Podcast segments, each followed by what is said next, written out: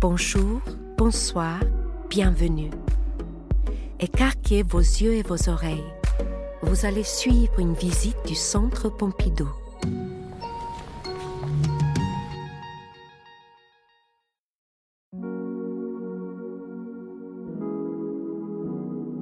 Ce podcast accompagne l'exposition rétrospective Christian Boltanski Faire son temps, présentée au Centre Pompidou du 13 novembre 2019 au 16 mars 2020. Il a été réalisé à partir de deux entretiens avec Christian Boltanski, le premier datant de 1992 et le second de 2018. Nous vous proposons une plongée dans la parole de l'artiste au fil de notions essentielles à son œuvre. Bonne écoute!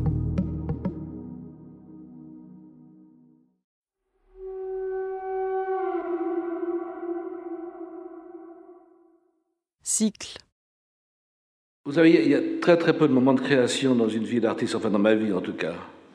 Euh, moi, je considère, parce que je suis très optimiste, que j'ai eu trois moments de création dans ma vie.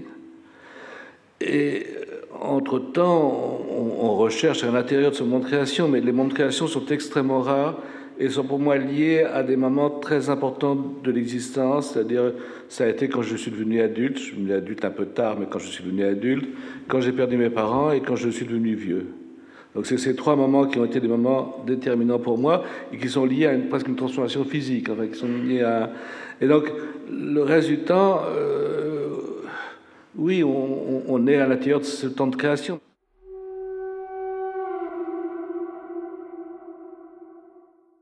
Enfance.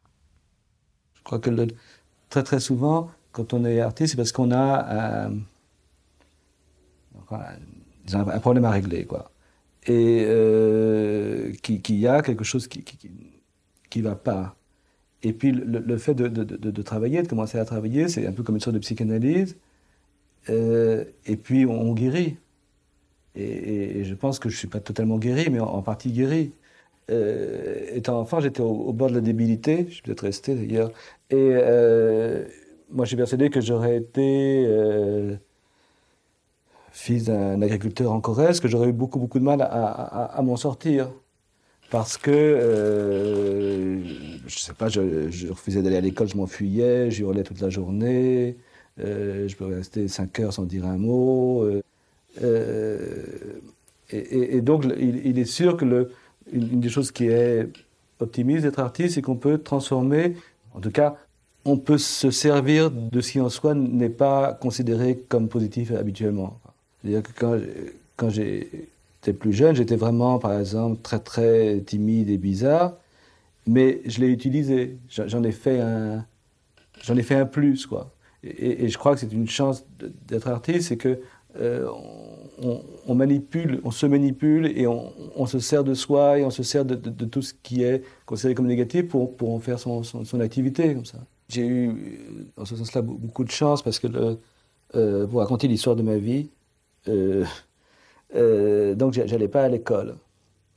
Donc j'ai quitté l'école très très jeune. Enfin j'ai fait comme ça un certain nombre d'écoles. Je me faisais renvoyer au bout de huit jours. Donc on, on m'a retiré de l'école. J'étais très très demeuré comme ça, mais en même temps d'une famille comme ça, comme on dit, euh, intellectuelle où les autres faisaient des choses et tout ça. Mes, mes frères.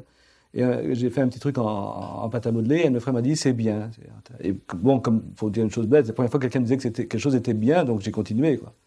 Et, comme je ne savais pas euh, à peine lire et, à peine écrire, le, côté vi visuel était le plus simple comme ça. Et j'ai commencé à faire beaucoup, beaucoup de tableaux. J'ai fait des centaines de tableaux depuis l'âge de 13 ans, très grands. Euh, et alors là, c'était drôle aussi parce que c'était principalement des, des tableaux religieux catholiques d'ailleurs.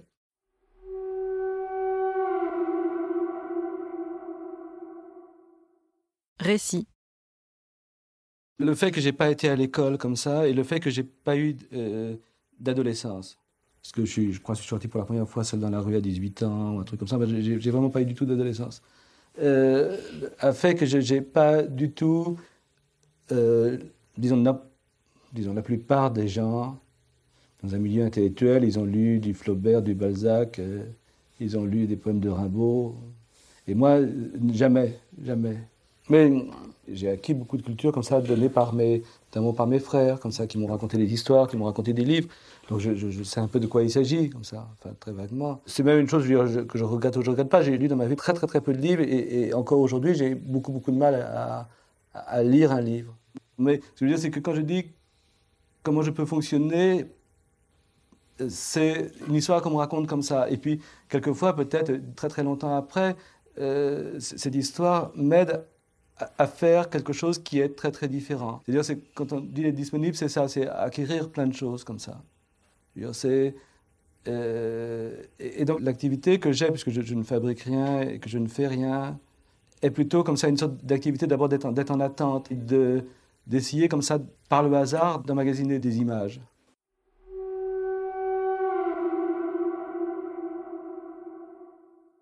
Anonymat. Euh, je, crois qu'au début de la vie de tout artiste, il, y a un trauma. Et euh, ce trauma, dans mon cas, a été certainement le fait que je suis né donc juste après-guerre et que la plupart des amis de mes parents étaient des survivants de la Shoah. Et très très jeune, j'ai entendu, sans comprendre tout ce qu'ils pouvaient dire, énormément de récits effrayants. Et donc, euh, ces événements m'ont sûrement marqué durant toute ma vie. Euh, je n'ai jamais voulu parler directement de cela parce qu'il me semble que c'est très difficile, en tout cas très difficile pour moi. Mais euh, j'ai parlé du hasard et les survivants parlent souvent du hasard, comment ils ont survécu. J'ai parlé de la possibilité de tuer, son voisin, même si soi-même on était un brave homme. j'ai tourné beaucoup autour de ça. J'ai beaucoup travaillé avec des photographies de Suisses morts et n'importe quel psychanalyste pourrait comprendre ce que ça veut dire. Mais j'avais préféré choisir les Suisses parce que les Suisses n'ont pas de raison historique de mourir. Et donc, il me semblait, à cause de cela, plus non marqué, plus universel. Euh, donc cette chose a été présente dans toute ma vie, dans toute mon œuvre, mais en même temps, euh, ça a toujours été allusif. J'ai jamais, par exemple, voulu utiliser une photographie de cette euh, période, et j'ai utilisé des photos, par exemple, d'un collège juif à, à Vienne en 1939, mais pas directement de cette période de photos euh, effrayantes. Aussi, je, crois et, j'essaie dans, dans, ce que je fais d'être le plus universel possible.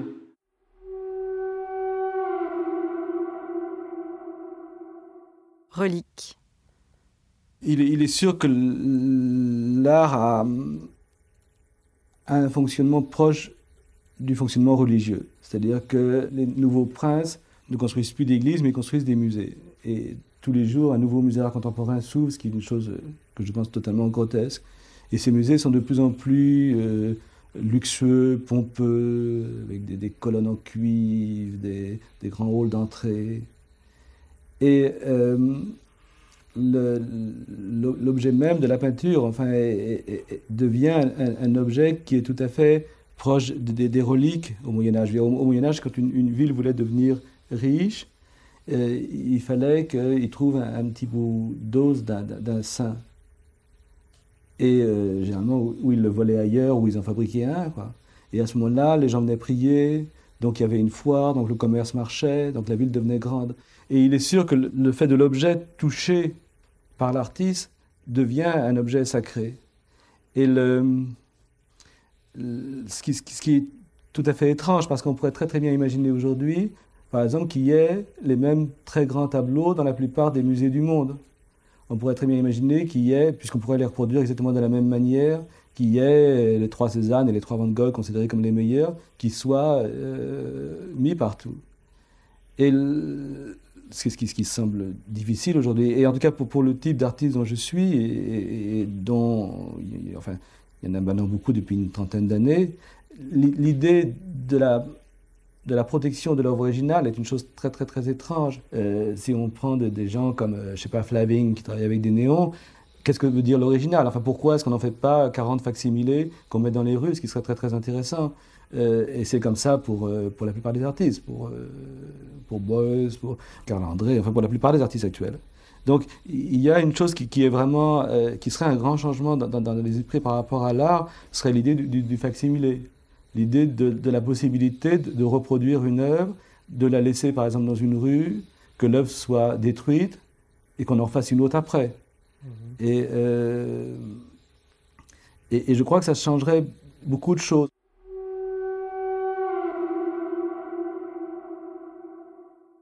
Art total. Dans une œuvre, tout rentre en jeu. Euh, comment on va pousser la porte, euh, comment on va bouger? Euh, je tâche, pour dire une chose un peu stupide, de faire l'œuvre la plus complète possible. Et donc on est pris par le son, par l'odeur, par la lumière, et on n'est pas devant une œuvre, on est à l'intérieur d'une œuvre. Et soi-même, on fait partie de l'œuvre. Euh, je, dis comme ça que euh, je, ne suis pas croyant, mais je, dis que pour moi, une exposition, c'est un peu comme quand on rentre dans une église euh, dans les pays du Sud, la porte est ouverte, il y a du soleil à l'extérieur, puis on entre dans un endroit sombre, plus frais, et là, il y a un monsieur qui lève les bras, il y a une odeur, il y a souvent une musique, il y a des choses à regarder au mur, et puis on ne comprend pas ce qui se passe, mais on s'assoit, on reste là 10, 10 ou 15 minutes, on réfléchit, et puis au bout d'un certain temps, on repart dans la vie. On, pousse la porte et on repart dans la vie. C'est-à-dire on repart avec les voitures, les gens, tiens, je vais aller déjeuner. Bon. Mais il y a eu ce moment qui était un moment un peu en dehors de tout, et même si on ne comprend pas ce qui se passe, on sait qu'il s'est passé quelque chose. Donc pour moi, une exposition a cette fonction. Euh, par exemple, je, ne mets jamais aucune étiquette dans aucune de mes expositions parce que c'est terrible si on dit tiens, ça c'est une œuvre de 87 et celle-là de 88 et ça s'appelle comme ça. Si quelqu'un voit une de mes expositions et dit Boltanski est un bon artiste post-conceptuel, ça veut dire que mon exposition est absolument atroce et ratée totalement. il doit arriver et éclater de rire ou se jeter par terre en pleurant. Euh, je, ne suis qu'artiste et je ne peux faire que de l'art, mais dès qu'on sait qu'il s'agit de l'art, forcément on est moins ému. Et euh, la, vie est plus émouvante que l'art, euh, mais l'art peut-être sert à montrer l'émotion de la vie. En tout cas, il faut pendant quelques dixièmes de secondes que le visiteur ne sache pas trop où il est, ne sache pas trop ce qui se passe. J'essaie, quand j'expose dans un musée, qu'on oublie un tout petit peu qu'on est dans un musée. Et, et j'essaie toujours maintenant, dans ce que je fais dans les sorte de rétrospective que je fais, euh, c'est de mélanger l'art du temps et l'art de l'espace. Parce que moi, il y a, un grand, une grande différence avec la littérature ou le cinéma sont un art du temps. Il y, a, il y, a, un début, il y a une fin, il y a une progression entre les deux. Ce qui donne d'ailleurs le suspense en littérature. Et l'art de l'espace, comme la peinture ou la sculpture, tout est donné plus ou moins d'un seul coup. Et par contre, on bouge à l'intérieur de l'espace. Et donc j'essaie d'introduire dans ces expositions un peu du temps. C'est-à-dire qu'il y ait vaguement un début, une fin. Naturellement, on ne sait pas combien de temps les gens vont rester dans la première salle et combien de temps ils vont rester dans la deuxième salle, mais disons qu'il y ait un chemin.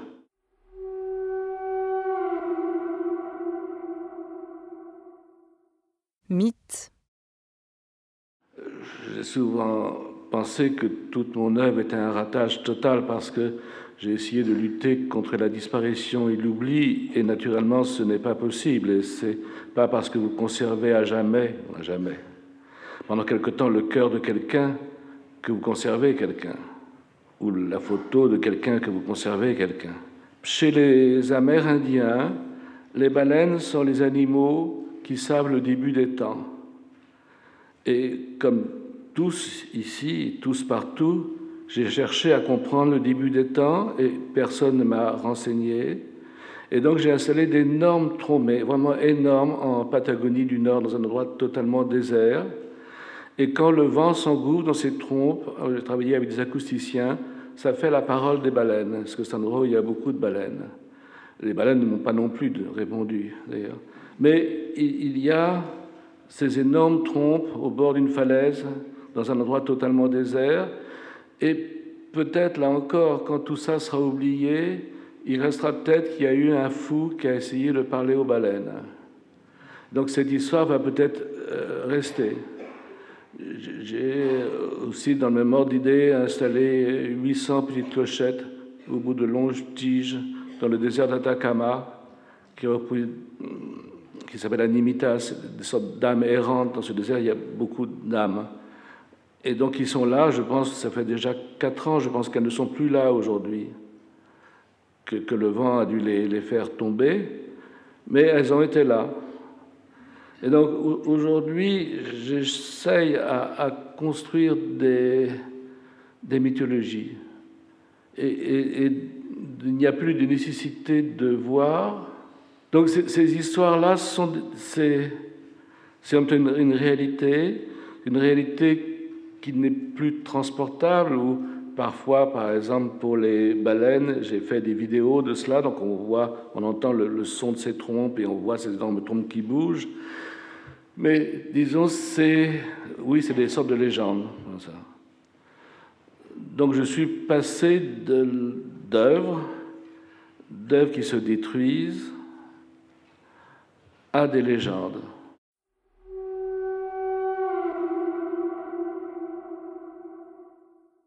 Faire son temps. Plus on travaille, moins on vit et plus on fabrique sa vie. Donc c'est une sorte de jeu de, fabriquer sa vie. Naturellement, par exemple, ce qu'on fait, je ne suis pas sûr que ça ait un intérêt quelconque, mais en tout cas, fait partie de l'idée de fabrication de la vie. Ce qu'on peut dire ou ce qu'on peut filmer aujourd'hui n'est absolument pas ma vie, et, tout ce que j'ai dit est totalement faux, comme on le sait.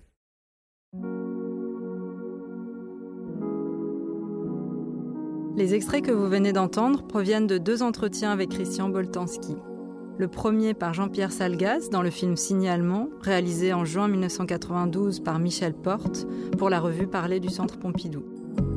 Le second par Antoine Compagnon dans le cadre de son séminaire au Collège de France en avril 2018, réalisé par Bernard Isseny.